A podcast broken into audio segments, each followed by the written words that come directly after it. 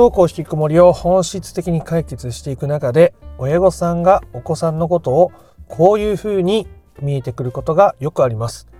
どうも不登校引きこもり専門カウンセラーの曽太郎です。こう子供のお子さんのわがままな部分がどうしても気になったり、えー、もう少し頑張ったり元気を出したりなんとかなってくれないかなと思う親御さんも多いと思います。もうちょっと勇気を出してもうちょっと元気を出して行動したり向き合っていければいい方向に行けると思うんだけどなかなかその一歩が出ないぞ。どうしたらいいんだろう。で背中を押してもうまくいかないしどう向き合って関わっていったらいいんだろうかわからない。という方も多いと思います。その中で本質的な解決を満たしていく親御さんは一体どう見えているのか。お子さんをどう捉えることができているのか。ということを今回お伝えしていきたいと思います。そしてそうなるためにはどんなことが必要なのか。どうしてそれが必要なのか。ということまで話をしていきたいと思いますので不登校引きこもりを本質的に解決していきたいぞという人は最後まで見てみてください。で、えー、どういうふうに見えてくるのかのその結論ですがそれは可愛く見えてくるということです。まあ、これは全員が全員可愛く見えるって言ってるわけじゃないですし、まあ、可愛く見えるっていうのは、まあ、もう少し砕いてどういうことかっていうと相手のいい部分を見つけられるようになるということですね。例えばお子さんが今まで結構学校に行かない、えー、それに対して親御さんとしてはすごく不安があったり苦しくなっていた。けども子供が自分のペースでなんか学校に行くって言って保健室登校した。とかうんでもやっぱり先生のこういうところが僕は納得できなくて行きたくないんだ。友達がこうこうこうで嫌なんだ。っていうことを言えるようになった。うん、そういうお子さんのことをあ自分の気持ちをちゃんと持っててそしてそれをに嘘をつかずに行動できていることってすごい勇気が必要なことだと思うし、まあ、素晴らしいなみたいな気持ちでお子さんのことを見つめられるようになるということですね。他にも、まあ、今と話と似てますけどお子さんが学校に行かない、まあ、不登校っていう選択をするしているそれはね勇気のいる決断だったかもしれない。みんなが言ってる中で自分だけ行かないっていうことは自分からしたらすごく親御さんから見たら勇気がいる決断な気がする。でも彼もしくは彼女、ね、息子さんないし娘さんはそれを実際に選択している。学校に行かないということを選択している。自分を守るためにかもしれないし自分の好きなことに取り組むためにかもしれないしそれはお子さんによって違うと思いますけどでも自分の感性で物事を選択しているという意味で言えばあとても大切なことだと思うと、ね、それだけ勇気のある決断ができて素晴らしいと思うというようなことを親御さんが言ったりするわけです。でこれは子供が再登校したから子供が元気を取り戻して親と楽しく会話ができるようになったからそう思えるようになったというのではないわけですね。時にお子さんの状態がそれほど変わらなくても親御さんがそう思えるようになるということはとても大きな意味を持つことになります。この子はこの子で大切な選択をして今いるんだ。ね、やりたくないことはやりたくない。ね、でもなかなかそこから抜けきれずに時に自分責めをしているみたい。ね、それもすごい大切な葛藤だと思う。この子は小さい。まだ私よりも、ね、だいぶ人生経験は少ないかもしれないけどその中で一生懸命頑張って考えている姿を思うととてもね可愛らしくこう愛おしく思えてくるとなるべく彼彼女の味方でいてあげたいなって思うしこれからも、まあ、自分もねそういう気持ちを持って進んでいければいいと思いますみたいなことを言ってくださるわけですね。それができていくと子供はどうなっていくのかっていうと、まあ、親が自分のことを温かく見守ってくれているっていう気持ちになれるわけですね。すると子供が自分責めをする必要がなくなるわけですね。え僕は私は学校に行けてなくておかしいんじゃないかな周りの子たちができていることができない自分は劣っているんじゃないかなっていう思いを抱えずに済むわけです。自分の才能とか自分の感性を否定しながら生きていくっていうのはまあ、自分らしく生きていくっていうことを不可能にするような考え方ですね。そのまま子供が社会に出たり人間関係を持とうとしてもどうしてもやっぱ苦しくなりやすいわけです。でもそんな中で親御さんがお子さんのいいところを見つけてそれを感じて向き合っていられるっていうのは結果的にお子さんに対して大きな力を与えることになるわけですね。学校に行かないっていう選択したのもいいと思うよ。それがあなたにとって必要なことだと思ってあなたがしたんだと思うから、お母さんその味方でいるよ。とかね。そういうふうにお子さんと向き合えることはとても大切になるわけです。で、ただですよ。じゃあ、お子さんのいいところを見つけましょう。もちろんそれはそれでとても有意義な取り組みになると思いますけど、その、いきなり思えないわけですよ。ね、今まで子供がわがままだって思ってきた。そんな自分勝手でいいのかって思ってきた。ね。学校の先生ともそんなに話そうともしない。うーん、なんだかスマホやゲームに逃げてる感じがする。それをいいって、それでもいいって考えろってことですか？みたいな風に思ってしまう方は、多分だいぶ、まあその、こうあるべきだとか、自分自身が、ね、親御さん自身が頑張ったり無理してるって可能性もとっても大きいですね。なのでまず親御さんが自分自身と向き合っていく。自分自身のいいところを見つけていくっていうことがとっても大切になります。どうでしょう？あなたは自分のいいところ、どんなところがありますか？と言われて、うん、すぐにするさ、私は、まあ、こういうところとこういうところとこういうところとこういうところとこういうところが自分ではいいところとして持ってるかなと思います。で子供に対してはこういうところとああいうところとそんなところとこんなところがいいって思ってます。って言えますか？なかなかね、まあ自分のいいところって人にこう偉そうに 私こんなところはいいんですよって言う人は少ないですし、まあ、ことさらに人にそれを言うってことは、まあ自分で認められてないからこそ人に認めてほしいと思ってる人も多いので、まあなかなか自分ですぐ出てこない人も多いですけど、でも自分のいいところが分かってないと、ね、自分がやりたいこととか人に貢献できることも分かりづらくなっちゃうので、まあ一旦認めてみる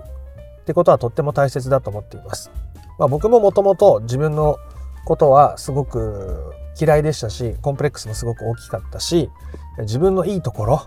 長所なんて言っても、まあ、全然書けなかった人間でしたね。まあでも、でもその長所とか短所っていうのは結局みんなそれぞれいっぱいあって、それをまあどう捉えるかの問題だと僕は思えるようになってきているので、まあ、今では自分のいいところをまあなるべく探そうっていう気持ちではいます。で僕は実際にやってることを言うと、まあ、1日1個は自分のいいところを書き出すようにしています。まあ、ことさら人に見せつけたりすることはしないようにしてますけど、あまあ、恥ずかしい気持ちもありますしね。なんで、1日1個は自分のいいところを書き出すようにしています。で、それができていくと、自分以外の人間に対しても、あ、この子にはこの子のこんないいところがあるんだって思えるようになる。それが子供に対するこうエネルギーを与える注ぐことになっていったりするわけですね。なのでまず親御さんが自分のいいところを探すことの方が、まあ、結果的に近道になったりするわけです。どうでしょう？自分のいいところ探してみようという気になっていますか？とはいえ自分にいいところなんてやっぱりなかなか思いつかないという人もいるでしょう。で自分のいいところがなかなか思いつかないっていう人はやっぱり自分に厳しい人ですね。その人より大きく秀でてないとそれはいいところとは言えないみたいに、えー、こうハードルを高くしてしまっている可能性もあると思いますので、えー、僕が自分のいいところを書き出す時に意識していることとか実際書き出してみていることを話してみたいと思います。でこのいいところっていうのは何もすごく大きなことじゃなくても全然いいです。例えばなんか仕事でこんな成果を上げられたとかうんとねこう人からこうなんか表彰されたとか、まあ、そんなことじゃなくても全然よくって例えば、うんと、お皿が洗えたとか歯磨きができたとか顔が洗えたとかお風呂に入れたとか洗濯物が干せたとか朝ちゃんと起きれたとかうんとちょっとずつ僕だったら散歩を心がけてるとか車の運転ができたとか、今日も YouTube の投稿ができたとか、今日も仕事に行けたとか、うんと、ね、食事を作ることができたでもいいし、くつろぐことができたでもいいし、不登校の解決のためにこの動画を見てみたでもいいかもしれないですね。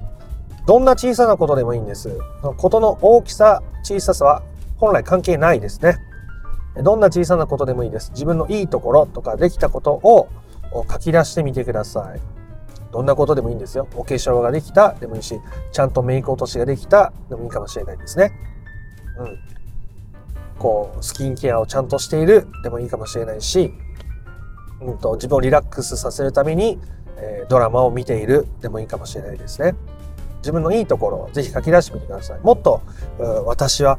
顔のこのパーツ自分で好きなのっていうことがあればそれでもいいと思うし私はいつもこの髪の毛を染める時の色にこだわっててこれが私のこの繊細な感性を表してるいいところなのみたいなことがあってもいいと思います小さなことから大きなことまでいいところをたくさん見つけてあげてみてください。それができるようになると子供のいいところをもっと見つけられるようになります。自分は全然いいところがないんです。全然自分のいいところなんて見つけられなくて。でも子供は全然違うんです。本当に素敵で素晴らしくて本当に味方でいて応援してあげたいと思うし素晴らしくてたまらないんです。っていう人に僕は今のところ会ったことがないです。今のところ会ったことがないってことはおそらくほとんどいないんだと思います。もしいたとしても。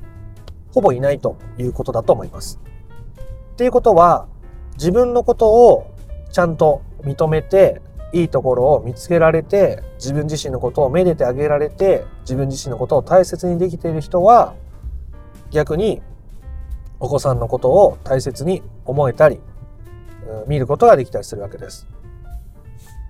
それが子供にエネルギーを注ぐことになっていくし何よりまず親御さん自身にエネルギーを注ぐことになっているはずですね。それがとっても大切だということです。どうでしょう？ちょっとずつ書き出してみてください。ちょっとずつそれを味わってみる時間を自分に与えてあげてみてください。何かできなくてもいいんです。本当はね。でもあなたにはいいところがたくさんあります。自分じゃダメだって思ってるところも実はあなたのいいところだったりすることもよくありますね。うん。でもそれを一つずつダメなところから認めようと思ってもなかなか難しいのでまずはできている自分からできていることから認めていってあげてもらえたらなと思います。自分がいいなって思える自分を見つけた後で、その後に子供のいいところをまた書き出してみましょう。ね。今日も生きていてくれること、ご飯食べてくれたこと、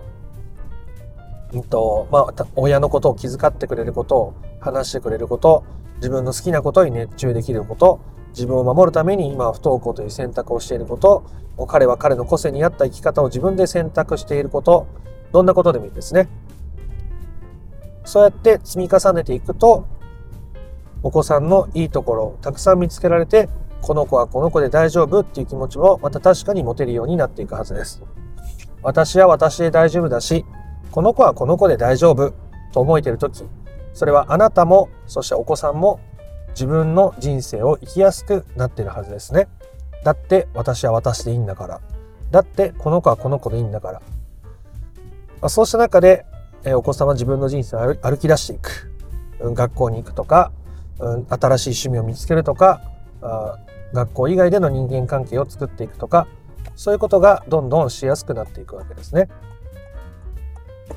話をまとめて終わりに向かいたいと思います。不登校引きこもりを本質的に解決していく中で、親御さんがお子さんに対して、可愛い、可愛く見えてきました。前よりもっと。っていうようなことをよくおっしゃったりします。まあ、可愛いっ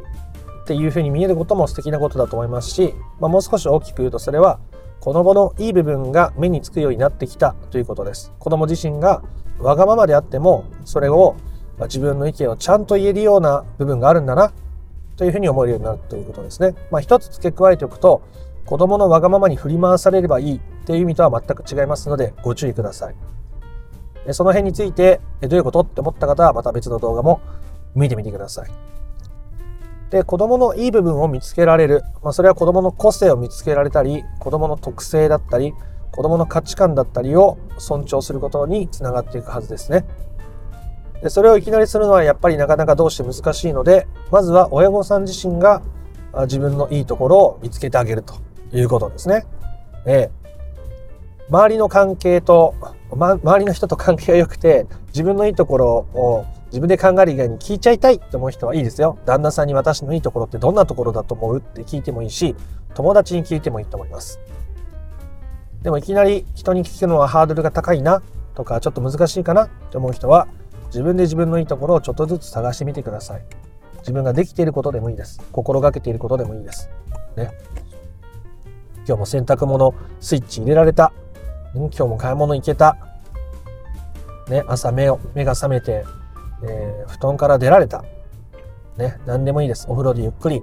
え、自分のことさせてあげようってできた。でもいいですね。そうやって自分のできたこと、いいところを書き出して、そしてそれを味わう時間を作ってみてください。その後で子供のいいところを書き出してみてください。すると、今までよりももっとお子さんのいいところも見つけ出しやすくなってるはずですね。そして親御さんが自分を満たして自分を尊重しお子さんにも満たされた気持ちで目を向けて関わっていくことがお子さんに生きる力を取り戻すお子さんらしく人生を生きていくことを尊重する力になっていくわけですのであなたなりのペースで取り組んでみてもらえたらなと思います。ということで今回の話が良かったなとか面白かったなと思った方はいいねやコメントをしてみてください。不登校引きこもりの解決法について順序立てて知りたいよっていう方は説明欄の URL から公式 LINE に登録をしてみてください。そちらから不登校引きこもり解決のための三種の神器という動画セミナーを無料でプレゼントしております。チャンネル登録も興味のある方はしておいてください。ではあなたの不登校引きこもりの問題が本質的な解決にたどり着くことを心から願っております。また別の配信でもお会いしましょう。ありがとうございました。ソ太郎でした。